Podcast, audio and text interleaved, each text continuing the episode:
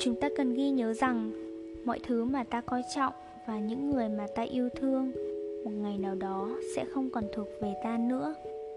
Hoặc là cái chết sẽ mang chúng ta đi. Khái quát hơn, chúng ta nên ghi nhớ rằng bất kỳ hoạt động nào của con người mà không thể tiếp diễn mãi mãi thì ắt phải có một lần cuối cùng. Sẽ có hoặc đã có. Một lần cuối cùng trong đời mà bạn đánh răng lái xe cắt cỏ hoặc chơi nhảy lò cò. Sẽ có một lần cuối cùng bạn được nghe tiếng tuyết rơi, ngắm trăng lên, người mùi bóng ngô, cảm nhận sự ấm áp của một đứa trẻ ngủ trong vòng tay bạn. Một ngày nào đó, bạn sẽ ăn bữa ăn cuối cùng của cuộc đời mình và chẳng bao lâu sau, bạn sẽ chút hơi thở cuối cùng. Đôi khi, thế giới sẽ báo trước cho chúng ta rằng chúng ta sắp làm điều gì đó lần cuối chẳng hạn, chúng ta có thể ăn tại một nhà hàng yêu thích vào đêm trước khi nó dự kiến đóng cửa. Hoặc chúng ta có thể hôn người yêu vốn phải chuyển đến một nơi xa xôi trên thế giới hoặc do hoàn cảnh bắt buộc, có lẽ là mãi mãi.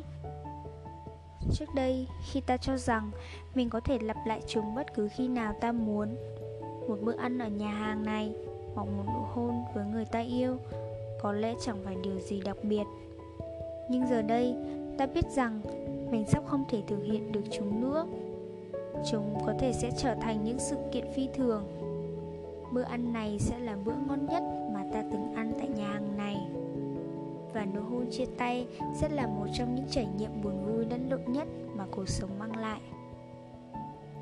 Một khi suy ngẫm về sự vô thường của mọi thứ trên đời, chúng ta ắt phải thừa nhận rằng mỗi lần chúng ta làm điều gì đó, thì đó có thể là lần cuối cùng chúng ta làm nó. Và sự thừa nhận này có thể khiến điều chúng ta làm thêm phần ý nghĩa và xúc cảm. Có một số người sẽ cảm thấy việc suy ngẫm về tính vô thường thật mệt mỏi, hoặc thậm chí là không lành mạnh. Tuy nhiên, tôi tin chắc rằng cách duy nhất để chúng ta có thể thực sự sống là đều đặn nghiêm túc xem xét những suy nghĩ này.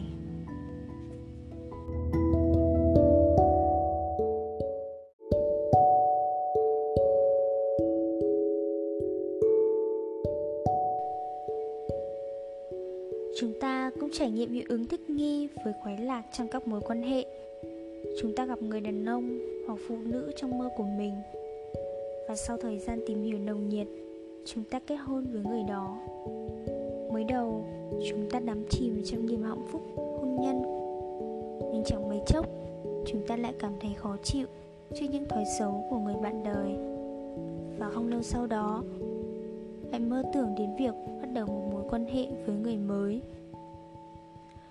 Quá trình thích nghi này dẫn đến việc mọi người rơi vào một cuồng quay thỏa mãn. Họ cảm thấy không hạnh phúc nếu nhận thấy có một ham muốn trong mình chưa được đáp ứng. Họ tìm cách đáp ứng ham muốn này, tin rằng một khi đáp ứng được nó, họ sẽ cảm thấy thỏa mãn. Tuy nhiên, vấn đề là sau khi đáp ứng được một ham muốn về một thứ gì đó họ lại thích nghi với sự có mặt của thứ đó trong cuộc sống.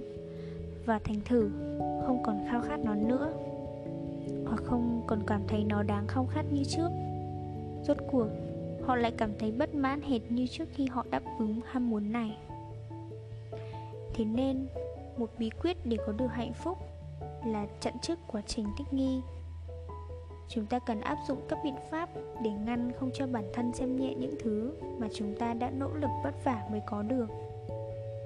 Và bởi trước giờ không áp dụng các biện pháp này, thế nên chúng ta ắt hẳn đã thích nghi với nhiều thứ trong cuộc sống.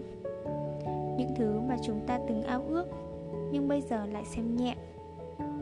Có thể kể đến người bạn đời, con cái, nhà cửa, xe cộ và công việc của chúng ta có nghĩa là bên cạnh việc tìm cách chặn trước quá trình thích nghi, chúng ta còn cần tìm cách đảo ngược nó. Tức là chúng ta cần một kỹ thuật để tạo cho mình ham muốn đối với những thứ chúng ta đã có sẵn. Trên khắp thế giới và trong suốt hàng thiên niên kỷ qua nhưng ai từng suy xét kỹ về cách thức hoạt động của ham muốn đều nhận ra điều này. Cách dễ dàng nhất để có được hạnh phúc là học cách muốn những thứ mà chúng ta đã có sẵn. Lời khuyên đúng đắn này, nói ra thì đơn giản nhưng khó là ở chỗ áp dụng nó vào cuộc sống. Suy cho cùng, làm sao để thuyết phục bản thân muốn những thứ mà chúng ta đã có sẵn? Các nhà khắc kỷ tin rằng họ có câu trả lời cho câu hỏi này.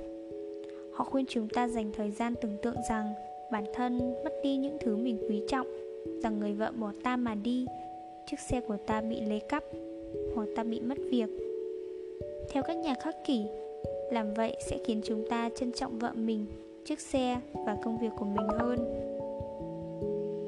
kỹ thuật này cho phép chúng tôi gọi là tưởng tượng tiêu cực đã được các nhà khắc kỷ sử dụng chí ít cũng phải từ thời Chrysippus.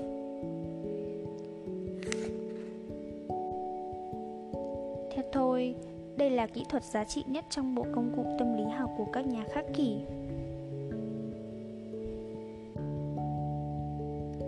Chrissy Peirce sinh năm 279 trước công nguyên, mất năm 206 trước công nguyên, là nhà triết học người Hy Lạp theo chủ nghĩa khắc kỷ